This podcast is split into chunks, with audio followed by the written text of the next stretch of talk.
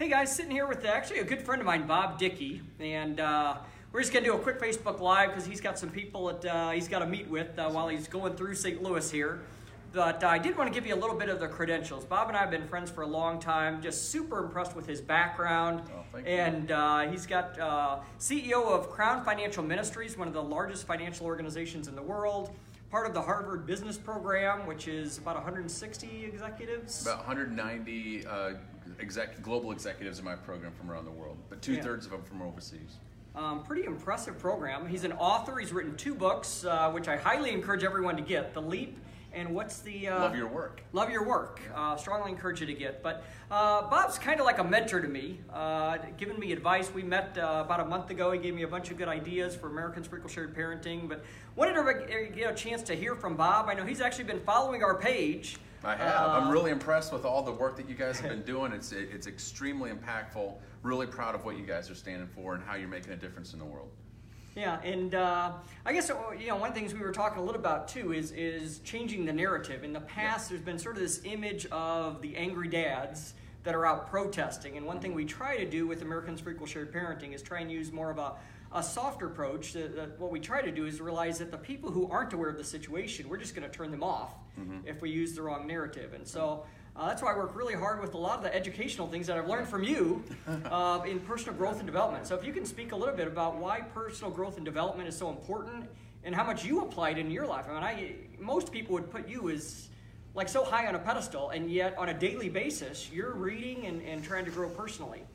Well, I mean, it's very, very kind words. I appreciate that. But I try to become a lifelong student and a lifelong learner. And the more that I read, the more that I learn, the more that I realize that I've got huge gaps of knowledge that I need to learn even more. I need to apply, seek out wise counsel. You know, I've just you said something really nice to me a few moments ago. Said, well, hey, Bob was giving me some advice and mentoring me. Well, when I sat down, I was actually learning from you. I was asking you questions. I was like, wow, you're doing this on social media. You're doing this. It's like, man, Mark, that is incredible. So it was interesting that when we were sitting there talking and dialoguing, you were thinking that you were learning. Yeah, from me. That was a mentoring session that I was getting. I was learning from you. But that's the power of having people who come together with different backgrounds, different life experiences. I always approach every engagement that I have with I can learn something from you and everyone that I engage with. It's like, what can I learn from this person? Because they see the world differently. They've had a different life experience. And so I naturally just love learning. And I feel like personal development is so critical, specifically in today's economy. I write about it in the two books that you just mentioned earlier, but the world is changing so rapidly, and we have to be able to acquire knowledge and skills for us to be able to use in every aspect of our life and our business because of these tectonic shifts that are happening in the global economy. So what you're doing, first and foremost, with the issues that you are addressing and how you're addressing, these are very, very important issues. I love the way that you're able to have dialogue. It's actually, you're a statesman for this particular issue. And we need more statesmen in American politics, because what's happened is, you've been in politics for quite some time. You know that what's happened is the country has become polarized. We're going to the far extremes. We don't have the ability to dialogue and just say, hey, here's an issue, here's something, let's talk about it. How do we make things good for everybody? And I love that approach where you're bringing an issue to the table. You're saying, this is what we want to talk about. Here's how we can be constructive for all parties, for both parents, for the children that are involved, but let's do it in a win-win scenario for all people, right? And so my hat's off, not Mark, to you and everybody else who's listening, and the way that you guys are addressing this issue. And I feel in a very, very positive way, so thank you. Excellent. Well, thanks so much for taking the time. I know you're really busy here. I realize he's got a short window of time here in St. Louis, but appreciate it.